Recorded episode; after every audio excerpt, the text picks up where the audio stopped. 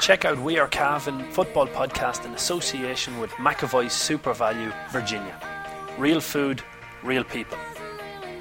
Try SuperValu's own range in store today. Quality products at one third the price of branded labels. McAvoy SuperValu, Virginia. Supporting local. We Are Cavan podcast. Because Cavan's not just a place, it's a people.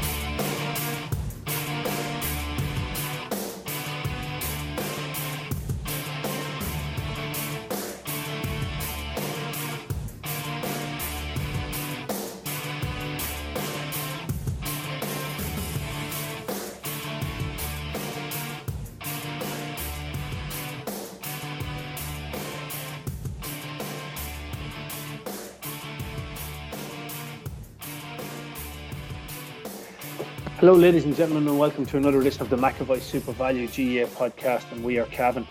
Um, I'm delighted to be joined on the line by the sports editor of the Anglo Celt, Paul Fitzpatrick, as we bring you the probably it's it's potentially the final proactive risk control team of the week uh, for 2020. Um, is definitely going to be the final one for a bit of time anyway. Um, and also, what we're going to do on the show is look back over the um, the pre-championship rankings that myself and Paul done over on the Die Hard service, um, where we we gave our top twelve on the senior uh, scale and uh, compared them to how they actually turned out in the end, which doesn't look good for either of us. But um, as I say, Paul, it is the it is the more than likely the or potentially the final t- proactive risk control team of the week. Um, now, obviously, there is a, junior final to be played in in a well, it was due to be played in a couple of weeks' time. Lockdown has changed that over as well, and I suppose at this point, um, just want to offer our condolences to the to the Denn Club and to the Gaffney family for um, on the on the tragic incident that happened uh, over the weekend. Um, we we hope that that everybody over there is looking after each other, and, and our sincerest sympathies go to all all around the area.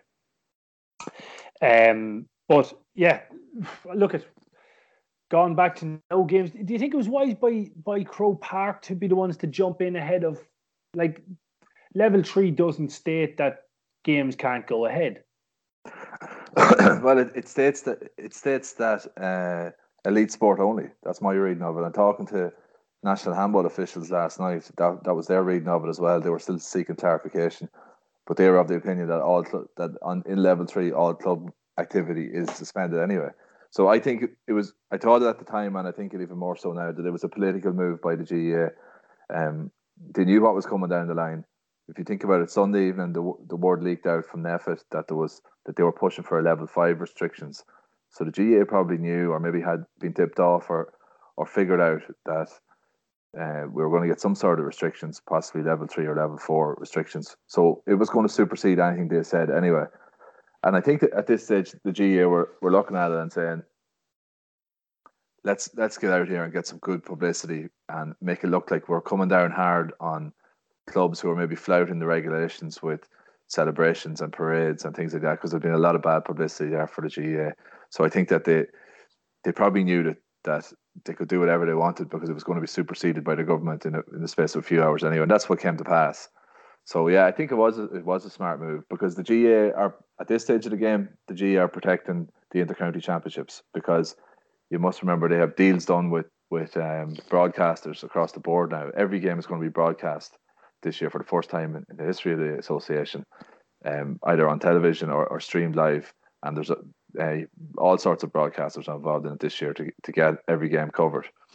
So the GA have that done. They've also a deal done with government to get funding of the guts of 20 million to run the championships. So the GA needs the TV revenue. So they must run their championships now. Their contracts signed and everything else. So but the GA wants probably wanted to be seen to come down hard on on uh, clubs who are flouting regulations, and also an awful lot of club activity is over as well. No, not not at all. And I know that in Ulster, the, the Donegal Senior Championship final is outstanding. I think the Cork Senior Championship final is outstanding. But most counties have played their finals in senior grade at least at this stage. And in Cavan, we would have had everything finished. Unfortunately, only there was the COVID scare in Templeport the weekend, which forced the postponement of the junior final. But uh, I think it was a it was a smart play by by Croke Park. I think.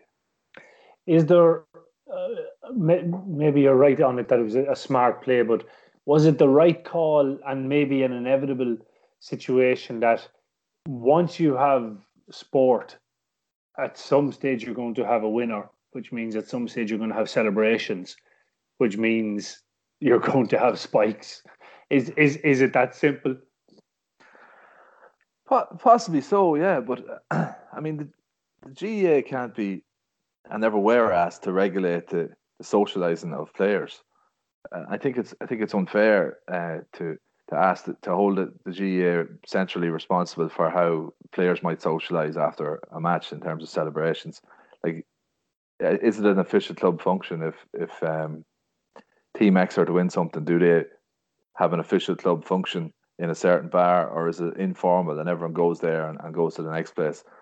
You know, I think it's the, the latter. So I think I think that the GAA have covered themselves in, in a lot of credit over the course of the pandemic, and uh, weren't always um, given the respect that they deserved. I don't think during the lockdown in particular, uh, were blindsided a few times by by the government, and like we saw, there was a furious GAA reaction where they came out and, and named Dr. Ronan Glynn by name, which was unprecedented when they were calling for a meeting with him at one point. So I think the GAA have done very well uh, on the whole over the course of the pandemic. They were very quick out of the blocks back in March to call off all activity. And then we saw clubs all over the country raising funds for frontline workers and things like that. So uh, the GAA were involved in the community response around the country as well. So the GAA did a lot right, I think. So I think it's a bit much to be blaming the, the association in general for the scenes that we, we have seen in, in, in pubs and you know maybe the parade possibly the parade in Cork wasn't the right idea but at the end of the day, it's outdoors, and we're we're always been told that outdoors is very little danger involved in, in outdoors mm. compared to indoors. Because you're 19 times more likely to to get the virus it's, indoors. It seems to be. I, I yeah. I, I'd imagine. I'd imagine while it's not necessarily putting the, the blame on the GA's doorstep, it, it is kind of a an unintended consequence of of having competitive sport that there will be a winner, there will be a loser, and therefore there will be celebrations. Like even I was thinking, right, okay, we're in level three, wet pubs are closed. Let's say the Ulster Championship goes and Cavan get to an Ulster final. You know, it's you can imagine that like whatever team wins the Ulster Championship, there's going to be celebrations of some sort. You know, obviously the county board will will avoid them in whatever county it is, and they'll say, look, there's no organised coming together. There's no this, that, or the other. We're not having a parade. We're not having a, a lorry on, on, on, on the on the market square. But there's still going to be people coming together. It's going to be it's it, it's part of a consequence of those games happening that that you're going to have a winner, and therefore people are going to want to celebrate. Mm, that's that's true. Yeah, that's true. And look, it's it's about living with the virus. Like because at the yeah. end of the day, if we want to stop the, the spread of the virus, we can stop it in, tomorrow morning in a heartbeat, and we just say, right, let's go to complete lockdown, level five for the next six months, nine months, twelve months, whatever it takes. And without a doubt, the, the virus is gonna is gonna stop circulating, but it comes at a cost, and you can't do that. So it, it's about living as best we can with it. Um, yeah, and assessing risk, yep. and personally and every other way. So I, I like I think young people in particular um, need sport. I think they need the physical and mental health benefits that it brings. They need interaction with their friends. And uh, I know you can say, okay, no, you can go on Zoom and meet your friends and play a game of poker or have a have a chat, and you can go and do your five k run on your own. But you know, we're social animals as humans, and I think youngsters in particular, um, you know, fellas in their early twenties in particular, like, and it's uh, mental health is such a such a talking point as well in in that age group, and especially with males uh, I think they need it. So like we need to do everything we can to to keep sport going. Yeah, yeah, no, no, I, I, I agree. I think the sport is an important part of it. If if we could, if we could make the separation that a celebration doesn't necessarily have to relate to alcohol, I think a lot of it would, uh, a lot of the problems would be would be an awful lot less. Maybe not completely disappear, but but an awful lot less. Like I don't think there's really um, that big of an issue with the games themselves, even with some people are saying with all well, you know, team huddles and this sort of stuff. I think you're the amount of time you spend in a huddle is generally short enough, and, and the contact is is minimal. You're outside in fresh air. Um, I think that those little things aren't as as um, as as big a nesting area as a, a, an indoor venue where people are then on top of each other and, and there's no circulation of air. I think that that's the important part on it. So uh, yeah. the ideal scenario would be that that we could continue playing sport at all levels, but that you know the, the, the celebrations don't lead into a problem. Well, that's it. That's it. But I mean, it kind of is all part of it in a way because it's part of what I'm not saying a big piss up when you win a county final is is part of the beauty of the association, but what it means to a parish and and uh, to a place when your club wins, like that is at the very heart of the association, and that manifests itself in, in gatherings and celebrations. So it's a very tri- it's a tricky one to solve.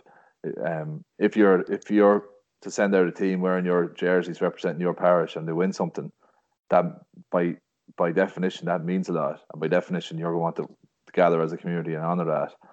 Um, yeah. So it's a, it's a it is a real tricky one. I know in, in the handball, like I, I just think it's really sad because um, we have two players in that I have been coaching in All Ireland semi-finals this Sunday in, in Kilkenny, and they've put in a really big effort. Um, and they were they were going really well in training. They worked very hard, and and they couldn't have asked any more of the lads. They're supposed to go down on Sunday, and now that we got word those games aren't going to happen, and I know handball officials in Croke Park were hopeful uh, yesterday when I spoke to them that the games would go ahead, but um, because it was intercounty, it wasn't club, so maybe it would come under the elite banner, but it didn't, and it's not going to happen now. It's so, it's so sad for those youngsters because both of those fellas were through to All Ireland finals um, back in March in a different competition, and they were supposed to be played uh, on the undercard to the senior All Ireland finals, uh, and that was going to be played the following weekend after lockdown came in.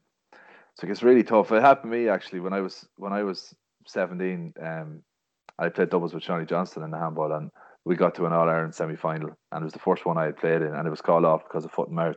And I, I still remember it. Yeah, I still remember the disappointment of it. Like it was so yeah. disappointing for a, a, young guy at that age. So yeah, very much so. That's what we're dealing with. And, and I suppose the, uh, the the lesson out of that for for um, young McChrystal and young McGee is that there's a curse on Paul Fitzpatrick when, he, when, when he's involved in, in, in All Ireland finals, whether it be coach or player. um, no, and look at and, and and I suppose we should take the opportunity to congratulate the two boys winning the Ulster. I'm right in saying under 15s and under 17s. Yeah, uh, yeah. Not to go on with handball too long, but Oliver McChrystal won the under 15 Ulster singles, and Niall McGee won the under 17 Ulster singles. And Niall is still eligible for under 15 grade. This is in 60 by 30 handball. So uh, both lads going really well. Two very exciting young players we have in Cavan, and we've we've got two more in their age group, Matthew Smith and Oliver, or um, and Adam McKenna, who Adam's just coming back from injury. And there's very little to pick between the four of them. Uh, four really, really good players. Like, and I, I fully expect those lads if they can keep at it to go on and win minor All Irelands, which is a huge thing in handball. Uh, like you know, a minor All Ireland in football is massive, but in handball, yeah. one player only can win the minor All Ireland uh, in singles and two in doubles. So it's it's huge, and it's minor handball. The role of honour is a who's who of future legends of the senior game. So I, I expect those lads to go on and compete strongly at minor level if we can keep them involved. But it's it's difficult to keep lads involved now when all, with all these setbacks, which are out of their hands. But anyway, everyone's dealing with it. Hmm. That's it. That's it. Um, look, we'll start off with the proactive risk control team of the week, um, and with only one game, it was it was simply down to people nominating uh, players. So there wasn't there wasn't a huge amount of nominations coming in on it. So um, we'll we'll get straight into it. And I suppose starting off in goals, a big call by manager David Lennon to swap Dara McKenna and bring in James Farley, but James Farley repaid his faith in abundance with a lot of very good saves. Yeah, I thought both goalkeepers did well. I thought the best the best save of the game was possibly Brian Malacca's save, uh, where mm. a, high ball came in, someone got a fist to it, and he made an acrobatic save that jumped to his left and saved it. I thought both keepers did well, and Malacca has been a, a player who's improved throughout the championship. um, as things mm. have gone on. Like, and he's I didn't realize he's as young as he is, but uh, I think James Farley has to get the nod for. He made about four um, point blank saves in the in the county final, um, and it shows the quality that he has. Like he's he's someone described to me like Ray McGalligan is a totally different type of goalkeeper, and James Farrelly uh, um, was his understudy. And at one stage, he he took the number one jersey a couple of years ago. They're different types of goalkeepers, but Farrelly's a, a top class goalkeeper, no doubt about it. Yeah, without a doubt, well deserved. So the full back line that we went for was um, Mark Stewart, Crosserlough, Patrick O'Reilly, Crosserlough, and David Shelby, Crosserlough. And it's hard to argue with it because the relocating of Mark Stewart to full back um, or into the full back line gave uh, Crosserlough an extra bit of a, a stable foundation. David Shelby bombing forward with two points and still managing his defensive duties. Now he may have been further out the field, but he wore the number four jersey, so he's been stuck in in the full back line on the team of the week anyway. And then Patrick O'Reilly's uh, duel with Barry Riley. There, there was only one winner on the day, and, and, and we Paddy, as he's known locally affectionately, um, came away with, with, with the spoils on the day. So hard to argue that full back line. Yeah, it's a good full back line. In fairness, I thought Paddy Riley did well um, on Barry, and Jimmy Higgins highlighted after the game that Barry Riley is an absolute class act, and that he's you know he keeps his team taking over. So um, I think we, we were talking about it on the podcast last week that they were going to have to keep tabs on Barry if they were to win the game, and they put a good man on for on the job in Paddy Riley. I thought he thought he did very well on Barry. Yeah, without a doubt. So the half back line uh, we went for on the proactive risk control team of the week was Cian Boylan at five, Shane McManus at six, and Barry Tully from Kingscourt at seven. Um, thought Cian Boylan again. The, the more this championship has gone on, the more assured he's been of his place on this Crosserlough side. Consistently a good defender, and yet showing his ability to to win break and ball, to win to get physically stuck into uh, possession when when needed. I thought overall a, a, really really good display by by Cian Boylan. Shane McManus wore the number ten jersey, but definitely played a defender's role, and in particular picking up Pádraig Faulkner when Pádraig Faulkner was going on the attack. Um, you know, just watching him to make sure that that nothing was coming, um, or not as much as could have come from him. And I thought overall he did a very good job. Like you know, Faulkner still scored three points, but you're talking about probably the best player in Cavan at the moment in Pádraig Faulkner, and I thought Shane McManus defensively done a good job. And then Barry Tully, I thought was uh, was was probably after James Farley was was um, Kingscourt's best player. I thought he he just he kept looking for ball. He kept trying to get in around the, the middle toward getting on ball as often as possible he worked exceptionally hard. Um, just didn't didn't get the result on the day, but a good performance. Yeah, I agree. I agree. Like Barry Tully's a class. like Barry Tully's one of these players, Damien, that you look at it and say, how has he not been in around the Cavan panel for the last few years? I know he played for London for a while.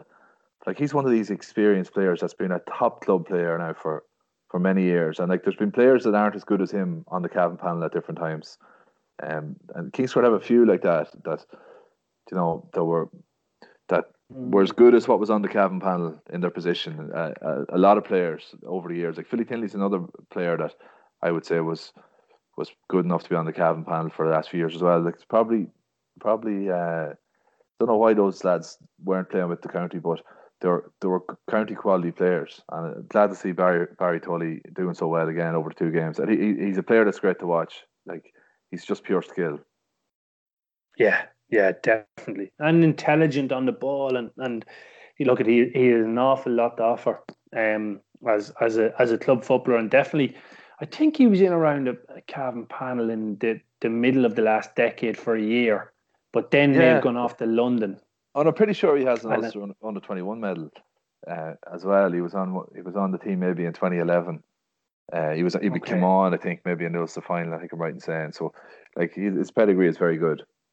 Yeah, definitely. In the middle of the field, we went for a, a powerhouse of a partnership that it wouldn't surprise you if they lined out at midfield for Cavan against Monaghan later on um, in the year.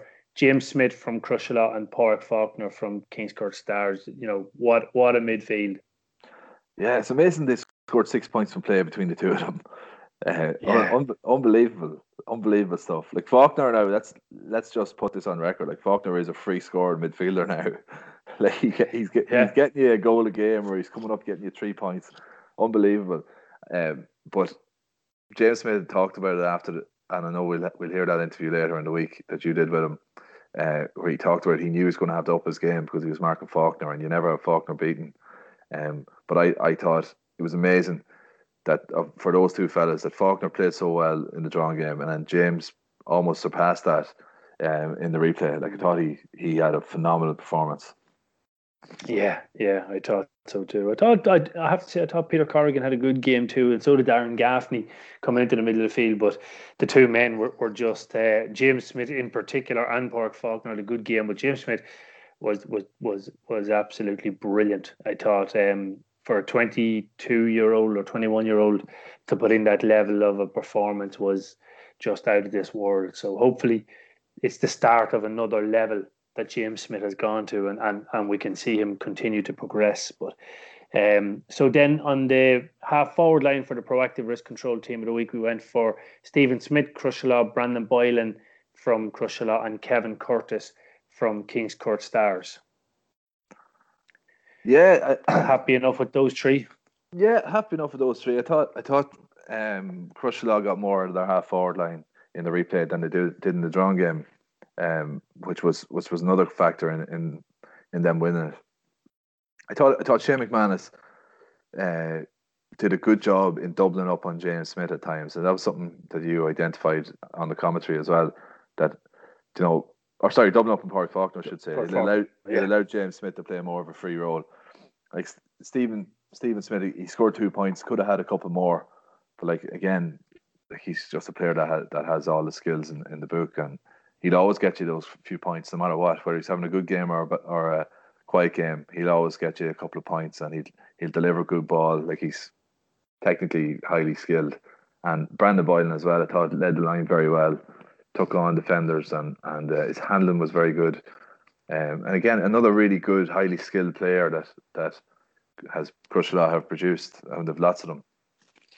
Yeah, I thought Brandon Boylan's ball winning ability was brilliant. Like he seemed to be the first outlet um, when Crosserlough got the ball anywhere in the middle toward Brandon Boylan more often than not was the target, and he won it, held possession, and either gave it to a runner off the shoulder or turned supplier into that inside line. So overall, I thought Brandon that was one of the better games, probably the best game, and he's had a lot of very good games, but probably the best game I've seen from Brandon Boylan this year. Um, I thought Kevin Curtis as well just showed that I still actually think there's more to come from Kevin Curtis. Big, strong unit. He looked mobile.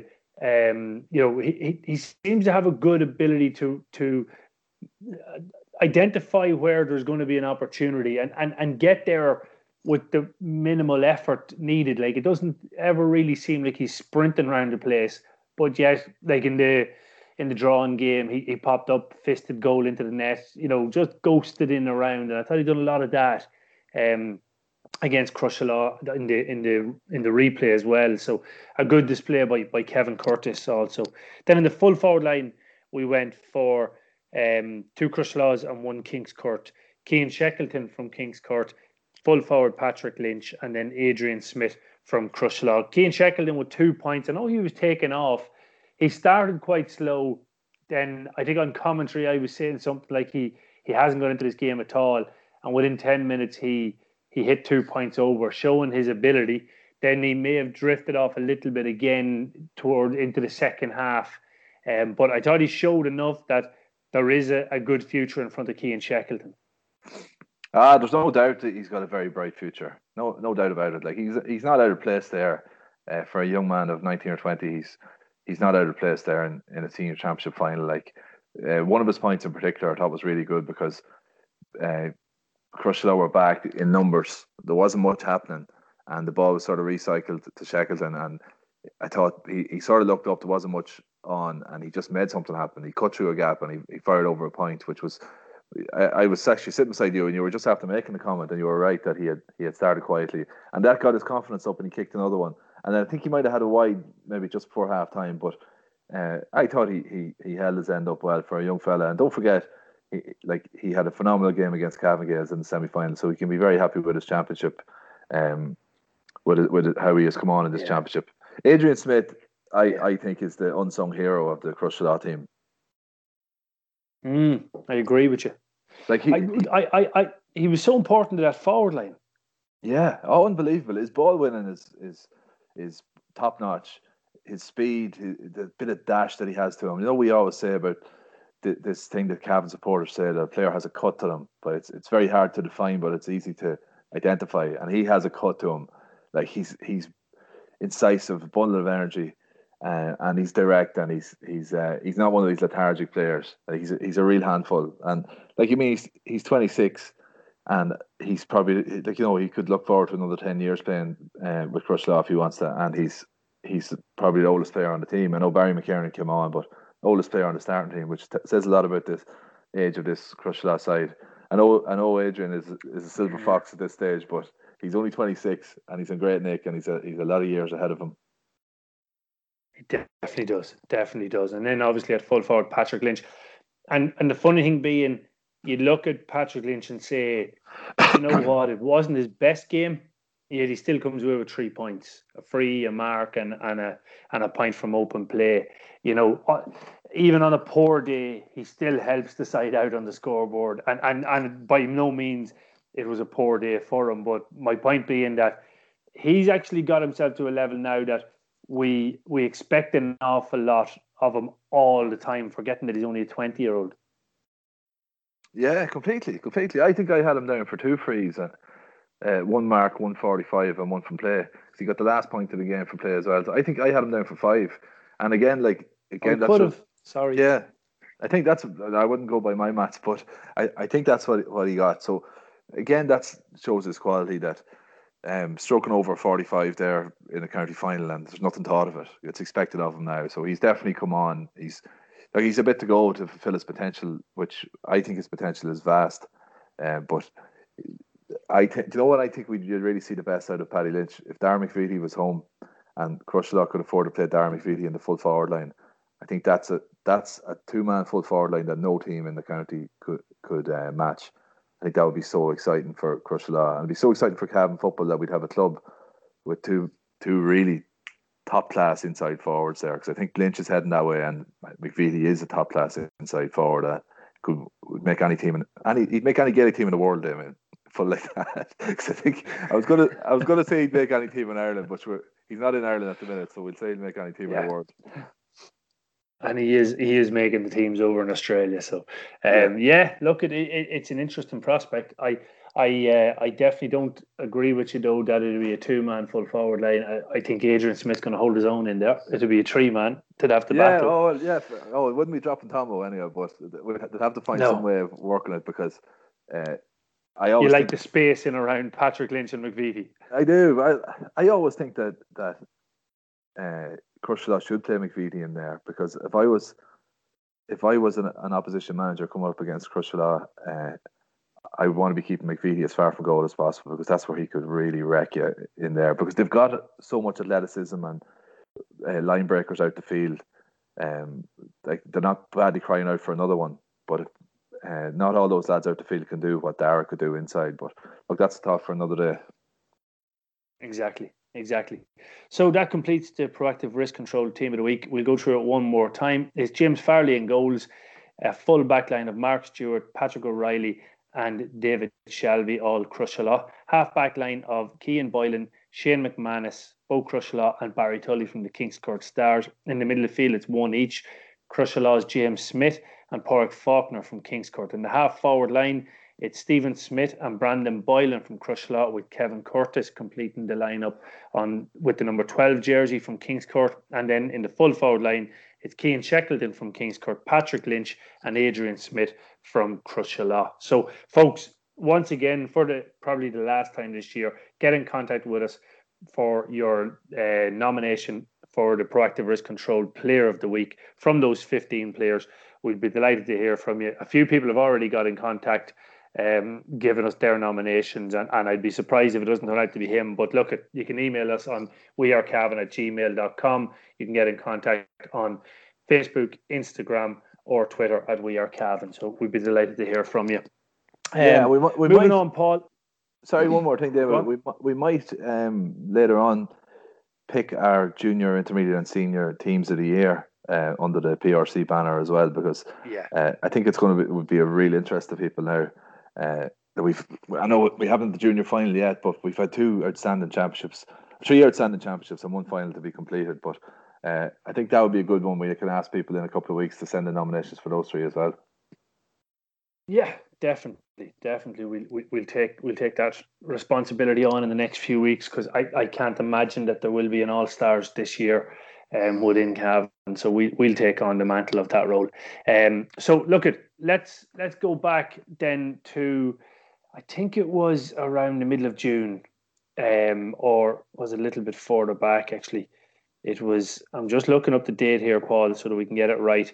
We were trying to do our predictions um, or our rankings for the senior championship, and it was actually the fifth of June and the 9th of June that we we completed them. So not a not a ball really kicked in anger at that stage, and we decided let's let's go at this. And my God, Paul, we were terribly wrong.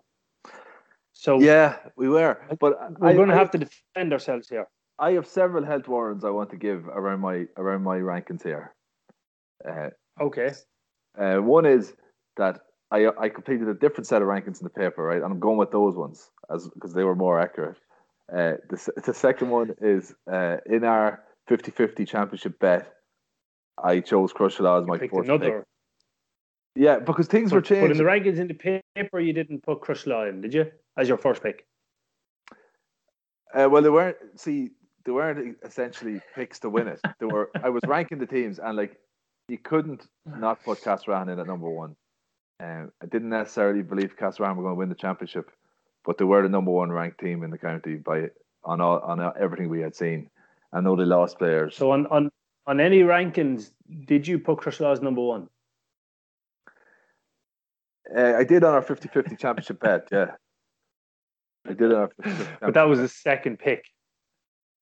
Anyway, Anyway, enough enough for the slag. Oh, hold on, we both on. got it terribly wrong. It was it was a second pick, but because I gave you first pick knowing you were going to pick Cavan Gaels, so it was essentially first pick because I was never picking the Gaels top. Can we clarify here though that we both on the rankings on the fifth and 9th of June, we both put Crosserlough at fourth, so we were both terribly wrong. Will, yeah. we, will we get that that one straight out, straight well, off we the bat? We weren't terribly wrong. I don't think we were terribly wrong because uh, it took extra time in the semi final and it took a replay in a final. So it's not like there was a massive gap. Uh, I, I, don't think we were terribly wrong. It's not like we had them eight, where, where I'd say we had Kingscourt. Okay. We were terribly wrong there. Yeah, well, I, I, I was, I was, you were terribly, terribly wrong there. I was terribly wrong there because I had Kingscourt at seventh. you had them at eight. Oh my god! Which is marginally better, but both disgraceful, if we're being honest about it. But uh, okay, so let, let's go back to the top. Okay, so Crosserlough, obviously the best team in the county in 2020. I went for Cavan Gaels. You went for Ramor. Ramor beaten in the quarterfinals by Cavan Gaels. Uh, Cavan Gaels well beaten in the semi-finals by Kingscourt. I don't think either of us would have seen those results coming ahead of ahead of the championship. So, you, sorry, I misheard you. You went for the Gaels one, and I went for Ramor one. Was that it? That's right. That's right. Yeah, yeah, um, yeah. Well, that's and, it. and there wasn't. They were both poor enough predictions there because they were both well beaten as it turned out. Yeah. Um. Okay. Yeah, we'll take our medicine there, Damien. So the the top ranked team turned out to be Crosserlough. Second ranked then was Kingscourt. We both went for other teams. You went for Castlerahan in second, and I went for Ramor in second. And it turned out we were both very wrong as well because Castlerahan, for me, well, sorry, Castlerahan were ranked third overall. And how I came to that conclusion was that Castlerahan made a semi final. And on the league standings in the championship, Castlerahan were ahead of Cavan Gaels, who were the other beaten semi finalists, which is, I think, a fair enough way to rank it. So my number two was Castlerahan. Yeah. And your number two was your number two was Castlerahan. Ramor United. So once and, again. So I don't think we were very wrong. I think Castlerahan were the third best team in the county this year. We were, we were are we in agreement on that? Yeah, definitely. Yeah, I don't. I definitely. don't think we. Were, I think you cut ourselves some slack there. Okay, well, I, I was terribly wrong because Ramor were the fifth best team in the county on rankings when I had them in second. So uh, I, I, will take that one on the chin. Where did you have Castlerahan? So I had Castlerahan third. You had Cavan Gaels third, and Castlerahan were third. So I, I, I, I'm, I'm taking a massive bow that I, I got that one right. I'm yeah, delighted with myself. I seen it coming. You were spot on there, and I, I overrated the Gaels in common with everyone oh, else. you did. you did. You actually did, as it turned out, because we both, as I said earlier, ranked Crosserlough fourth, and it turns out Cavan Gaels were the fourth ranked team in the championship this year. So, um, yeah, Cavan Gaels, and I had Cavan Gaels ranked first, which was in hindsight wrong. Um, now there's, I still, I, I, I, no, look, I can't, I can't even defend myself. I, I did think that the injuries may have, may have been something that cost them dramatically in the end, but I, I still think they actually took Kingscourt for granted, which was a very, very silly thing to do in a semi final. Um, but Cavan Gaels, fourth best team in the county this year, uh, and we both got that terribly wrong. We both went for Gowna as fifth ranked team. It turns out Ramor United were fifth ranked, who we had in second for me and in first for you. So, um, and Gowna, it turned out, were the seventh best team in the county this year. Yeah, yeah. Gowna at fifth. See, it's a difficult one. It, it, it's sort of a futile exercise in a way because the margins are so fine with that group based system that we have, uh, which because the, the quarterfinals are seeded, you know, it so much depends on your draw. Like Ramor were seven or eight points up, maybe nine points up at one stage against against Crosserlough in round four in Cross Keys. If they just could have held on there, they would have avoided Cavan Gaels in the quarterfinal, and they would have been way up the ranking. So the whole thing really turned on one 10 minute spell for Ramor. That's what the Ramor boys will say anyway. Uh, so I think mm. we should give ourselves a bit of slack because there is a bit of a lottery about it as you get down through the mid mid part of the rankings, you know. Okay, well, well, if you're giving yourself slack for Gowna, neither of us can give ourselves any slack for ranking Killygarry in sixth. I'm giving Lavey were the sixth best team in the county. Yeah, no, no. I'm giving us a bit of slack for that. No, no, no, no. You can't. There's no case to make. Go on, try it though. I'm gonna make. I'm gonna make the case. Uh, I think. I think. I still haven't get. I still haven't given up on Killygarry winning this championship. By the way, I, I think Killygarry showed that they were as good as any team they played, as in they could match any team they played uh, for for 58, 59 no, minutes. They could nearly. All right. okay, yeah, yeah. They they could match them, and it, look, it was mental frailties that cost Killygarry. Um, in the end up, they just weren't able to get over the line. Like, and the the, the Lacken result in particular, now that was that was a shocker really because Lacken had nothing to play for. Like that was the worst of them all. And Killygarry, I think, man for man, are better than Lacken are at this moment in time. No disrespect to Lacken, but uh, no, we could, we couldn't have seen that coming. We couldn't have seen them squander squander winning positions in four games when they only needed to win one of them to get into a quarter final. Like nobody could have seen that coming. They did everything right up until the last five minutes of those games. Yeah, they did a lot. They did a lot right. I wouldn't say they did everything right. Like there were yeah, look at I, I have to say Killygarry were a disappointment for me this year. I oh, thought that they they underachieved and and that's the that's the reality of it. For what they have in terms of football and ability, they should be far higher up than the ninth rank that they did finish.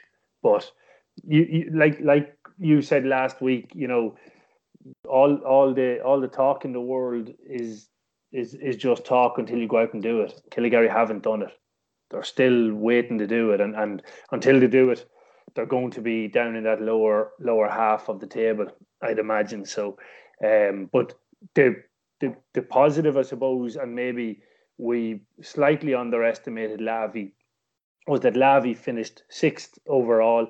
You had them at seventh. I had them at eight. And Lavey, when you look back on it, put Castlerahan to the pin of their collar, and wasn't for a bit of bad fortune or maybe bad decision making by by one player, Lavey could have actually knocked out the champions. Yeah, yeah, they definitely could have knocked it. Were they were winning in in the second half of extra time in that game by two points, I think. So they could have definitely knocked out the champions. And Lavey are a bit like Kingscourt in that regard. Like we have to we have to finally cop on to this now. Lavey cannot be ruled out in, in the championship. Um, they they will push the top teams very very close in the championship. Now they haven't taken that many big scalps. We have to we have to say that as well.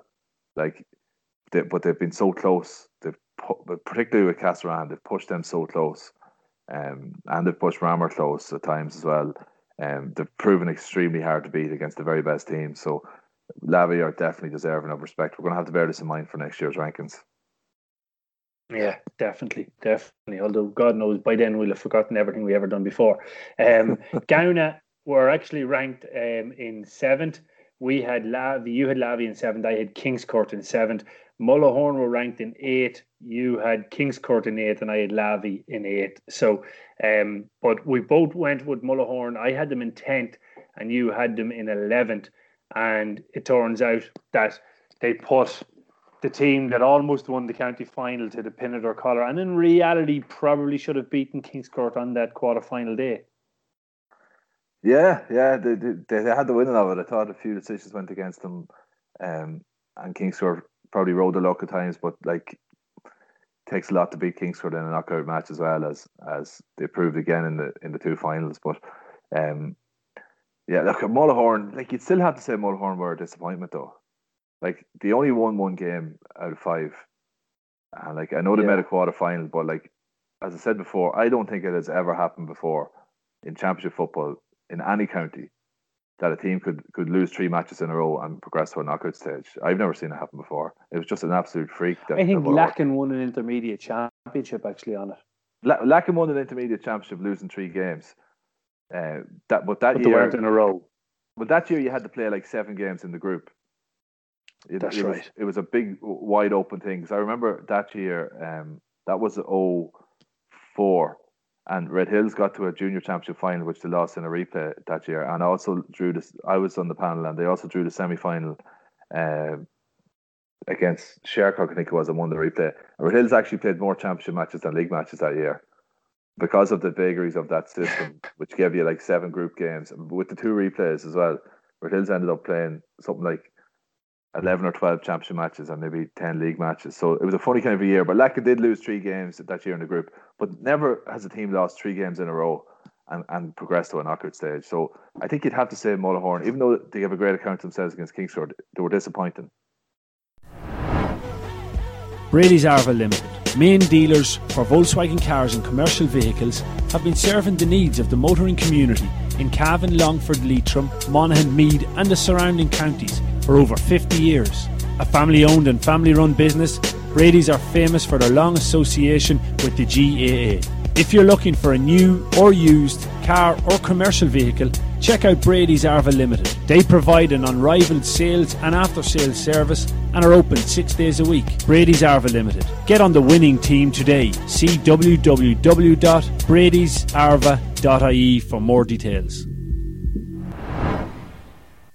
Yeah, the only thing I would say about Mullahoran, and I, I take your point that they'll probably say that it was a disappointing year, but their performance against Lara the first day was excellent. Uh, right, granted, it was against Lara, but it's still at that stage it was an unknown. We didn't know that Lara were, were going to be that poor.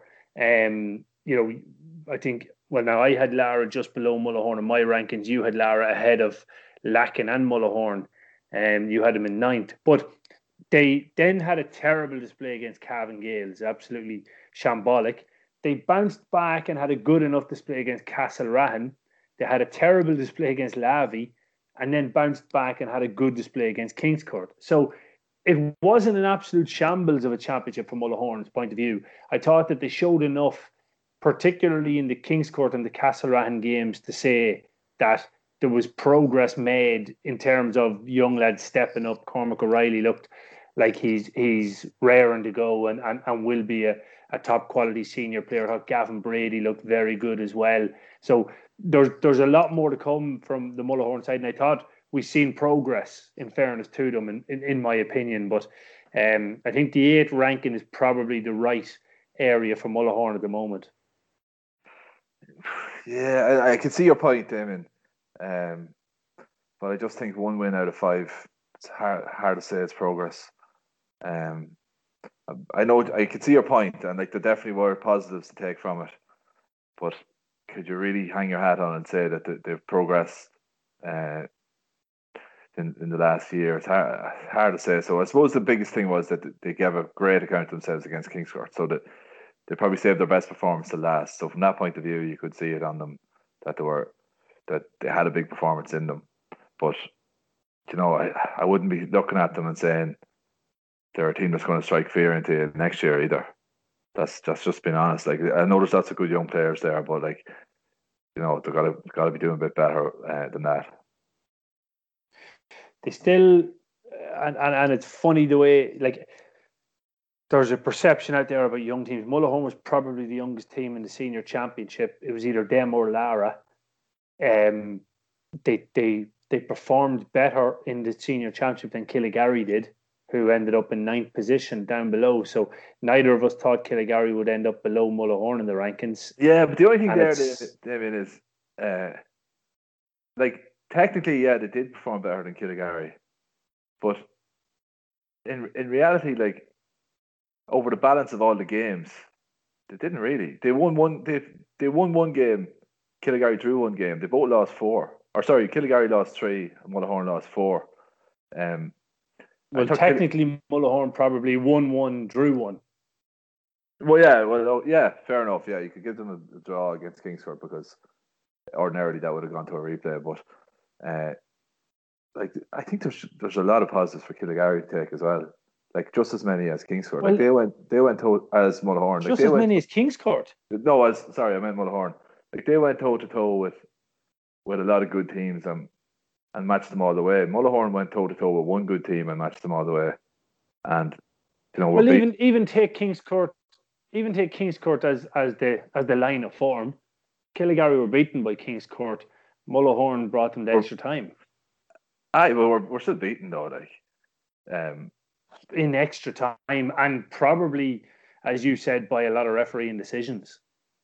But I, I didn't say the referee beat them. I thought Mullahoran or Kingscourt rode their luck for definite. But I thought Mullahoran got off to a flying start and caught Kingscourt cold, who were coming in having beaten four weak teams. bar Killygarry. I'm undermining my own argument, but I'd, I'd, beaten three, I'd, I'd beaten four teams that hadn't qualified out of the group. Uh, Mullahoran got off to a flying start, but um, you know, from the probably from the 20th minute of that, of that game in normal time, Kingscourt probably won it by seven or eight points. What when Mullahoran up by seven points? So like I know what you're saying, but we can't we can't be down on Killygarry and and, and bigging up Mullahoran when when in reality there's not. Aye, but you can't be you can't be bigging up. Well, you can't be bigging up Killygarry and be down on Mullahoran. Yeah, fair enough. But the truth is, the truth is, though, both of them disappointed me.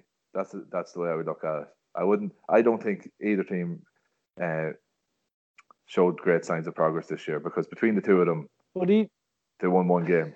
I'm, I'm gonna I'm gonna pick a hole in this for you, Paul. You had Mullahoran ranked at 11th. There's no way they were 11th, and yet you think they disappointed you.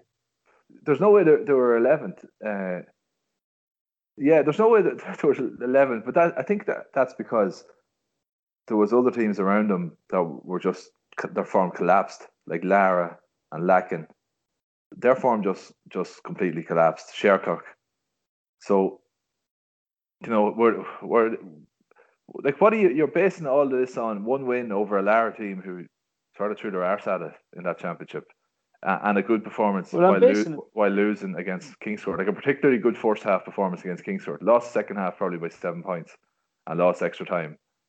You know let's let's be let's be honest here. Like I, I don't think Mullahoran themselves are going to be saying we, we should get a pat in the back for making progress I, think Mullahoran would be would be holding themselves to a than than one win out of five games is progress Yeah, I, I, I just to be honest, I, I didn't I didn't see um I thought they they may with a lucky draw may make a quarter final.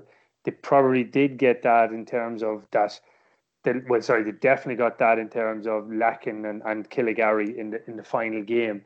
But I just I'd I'd take massive um I'd take massive heart if I was from Mullahoran in that quarter final display, particularly in the first half, particularly knowing that there wasn't a huge amount of work done. Um, you know, that that they, they they didn't do a lot of work during lockdown, that the, the potential and more than any of those points, that it's a very young Mullahoran team. So like the Killygarry team has vastly more experience than that Mullahoran team. You know, the, the, the vast majority of those lads on Mullahoran, the likes of your Ryan O'Reilly and Cormac O'Reilly and Gavin and Gavin Brady and um, Darren Shields and lads like that. Like they're, they're, there's a lot of young lads, Tom Harton coming in, Matthew McGahern, a lot of young blood in that Mullahoran side. So I, would uh, in actual in actual fact, we're not that far off from what we're saying. What we're both arguing, but I just think that Killygarry uh, showed that they were they were going to be an absolute handful for any team they played, and they should have won several games. Like they pushed the Gaels to a point after a slow start, and they had were seven up against Gowna, didn't win it. Um, had a good lead up against Kingscourt and didn't see it through, and then against Lacken, same thing, didn't see it through. Whereas Mullahoran got destroyed by Cavan Gaels. Like a week after Killygarry pushed them to a point, and Mullahoran then uh, got well beaten by Lavey and Castlerahan as well. And remember that was Castlerahan's third game in ten days or something as well. And they didn't even start Oisin O'Connell. So I, I I'm not picking up Killygarry. I I think both teams were disappointing.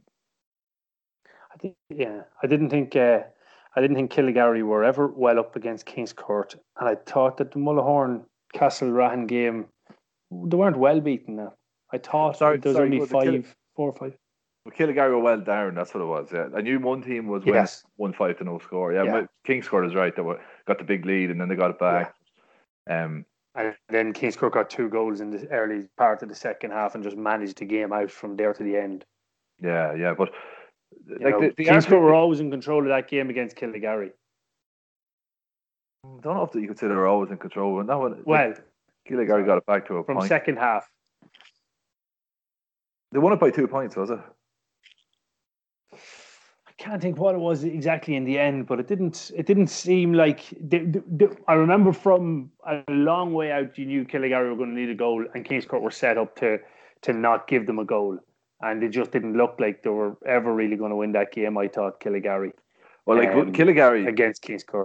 Killygarry not winning any of the four games was was scandalous. Like that, like, that was that was a shocking underperformance considering the, the position they put themselves in in most of those games, like where they had their chances. Particularly yeah. the Lacken game and the Gowna game were inexcusable. Um, the Lacken game, especially, was knowing that that all yeah. was beat the Lacken team and nothing there for it was bad. But look, they say about Rory McIlroy that uh, he gets so many top ten finishes and in on the PGA Tour, but they, they say a lot of the time he reverses into a top ten, which is like where he's out of contention, uh, blows up on a maybe on on a Friday or Saturday, and then two, yeah. comes with a big run on Sunday. So I think Mullahoran reversed into the quarterfinals. That's probably the nicest way of putting it. I'll agree with it. I'll agree with it. Um, so now that's Killygarry and Mullahoran, the eighth and ninth ranked team covered. Um, in ninth, you had Lara, I had Lacken. Um, Lacken finished 10th on the table. Um, you had them in 10th on the table, so you got that 100% right. At last. I'll take it. I had, I had Mull. I'm right. I had Mullahoran 10th on the table. We'll take it down to the end then. La- or Shercock were 11th and Lara were the bottom ranked team. Uh, we both ranked Shercock as the bottom ranked team. I had Lara as 11th. You had Mullahoran as 11th. Um, you know, Lara, we talk about Mullahoran disappointing or Killygarry disappointing and, and debating it. Lara will look at this and say, we were terribly disappointing. Like in reality, if there was relegation, Lara were well gone. Yeah, Lara, Lara were the biggest disappointment in the championship, without a doubt. I fancied Lara to make the knockout stages haven't seen them at the tail end of the intermediate the year before. I thought they were playing at a level that would definitely see them in around a, maybe a quarter final spot in the senior championship. It's, it's, given that the, they looked like a side that had improvement in them and might adapt well to senior, uh, but they didn't. They, I don't think the effort went in, and there, there was there was a lot of talk that all wasn't well in the camp, and players getting dropped and players not showing up for games. It was it was an absolute shit show. I think Lara was. They were lucky there was no relegation. Well, maybe if they had any relegation, they might have approached it differently. We give them that, but um, mm. it was it was a huge disappointment for me uh, as someone who bigged up Lara Lads, Lara lads, you made me look. You made me look like I don't know anything what I'm talking about, and everyone knows that's not true. yeah, it, it was it was something I have to say. I I I muted and I, when I was looking back over the rankings or listening back to that podcast on the Die Hard service, I was I I was very fearful of the the maybe realization within Lara that there is a big jump from intermediate up to senior. I thought that they didn't realize that jump was going to be so big, and I was fearful of them coming into it. And I think I used the reference about Drumalee in 2006 and how won the intermediate with a very young team after losing a final the year before, and and kind of almost mirrored the profile. But Drumalee went up and stayed up in senior for I think three years or four maybe three years, and then came back down and won another intermediate afterwards. But the the point being that what Drumalee needed to do and what Lara needed to do at those stages were double down on the effort that got you that intermediate victory. Because if you don't build on it, if you don't get better as an intermediate champion going up to senior, you're coming right back down again. And that's that's where I, I, I didn't feel Lara were grasping it. Now, I wholeheartedly expect with with everything going right for Lara, we'll say next year, that we'll see them actually realise that. And the year with the stay of execution gone from them, I don't think that they'll go down. But I was worried for them this year, and I think with a, with a relegation, you know, if if it had been brought in in you know said a week or two before championship starts that there will be relegation. I don't think Laragh would have survived at senior level, but they uh, they got their stay of execution and they'll get an opportunity next year to to build on on what should be a good young talented team that's capable of competing at senior level. But yeah, so overall on the rankings, Paul, if we're being as critical as we probably should be, I got Castlerahan right in third, and you got uh, Lacken right intent. Other than that, we got everything wrong. so, David, folks, I'm, what, I'm what delighted. Do don't don't reveal. I'm delighted they're all putting their trust and listening to us experts because uh, we clearly know what we're talking about. well, well, speaking of knowing what we're talking about, there's one thing I want to clear up just before we wrap up on this podcast. Right, um, there was one or two Crosserlough lads who who took offence. I think at my preview in the paper last week uh, and I was chatting to one of the lads since, but I just want to I want to clear it up because it this is post- an annual event in in in post county finals, isn't it? Really? Yeah. Well, Mackey last year put up a tweet, Damien, and he tagged myself and yourself, and he goes, "Are we still too old?" Which was something we never ever said about Castlerahan at all. But people see the tweet and they don't they think you said it. So this time, uh, the comment was made that that that I said that Crosserlough didn't have the bottle uh, which is not what I said. And anyone listened to the podcast last week would know that. but I want to read. I want to read out because uh, there was a screenshot from the set posted on on social media, uh, and I was tagged in it.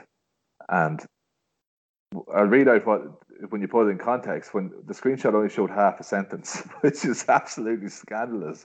But what what my preview last week said was. It was talking about the drawn game, and it said Pádraig Faulkner, the best player on show, drove through for a goal just before halftime which was the defining score of the match, driving Kingscourt back into, into the contest. Although Cian Boylan bagged the goal at the other end on the restart, the Stars were still in touch and Crosserlough drifted out of the match, as they have had a tendency to do in some games in this campaign. And yet, question marks over their bottle, and there are always question marks in this regard team, until a team actually goes and wins it. That's where the screenshot stopped. Okay, but I'll continue the sentence. And yet, question marks over their bottle, and there are always question marks in this regard until, until a team actually goes and wins it, when the perception immediately changes, as Castlerahan proved, can be dismissed it was the Stars who should have. it was the Stars who should have sealed the win when the late free went astray, but they didn't, and it was Crosserlough came up with the two late points to get another crack at it. So, in case anyone from Crosserlough uh, has heard that bollocks from the uh, said we didn't have the bottle. I never said anything of the sort. In actual fact, I said Crosserlough have proven they have the bottle. Yeah, and that's that's what this podcast is all about: clearing up misinterpretations of Paul's writing. And next week we'll be talking about Charlie Gallagher is actually a really is a hero. In case anybody thinks the book isn't a, a glorified tribute. I, I, I was going to do a Father Ted uh, Golden Cleric speech there, and and now we move on to liars. Folks, thanks very much for listening to the McAvoy Super Value GAA podcast. If you want more, um, don't forget to head on over to patreon.com forward slash we are Cavan, where we'll be bringing you all the reaction from after the senior final. That's on tomorrow's show, uh, where we'll have Jimmy Higgins, Mark Stewart, James Smith, Pierce Smith, uh, Shane McVeety, and Barry McKiernan, if that's not enough from the Crosserlough camp. Um, and we'll be dissecting exactly what went on in that senior final, the matchups, the, the tactical moves, the different decisions that were made that resulted in the outcome. And that's all over on patreon.com forward slash we are Cavan. Don't forget, once again, get in contact with us. Let us know your proactive risk control player of the week nomination on we are Cavan at email at gmail.com or uh, you get us on social media we are Cavan. Thanks very much for listening to the McAvoy Super Value GAA podcast.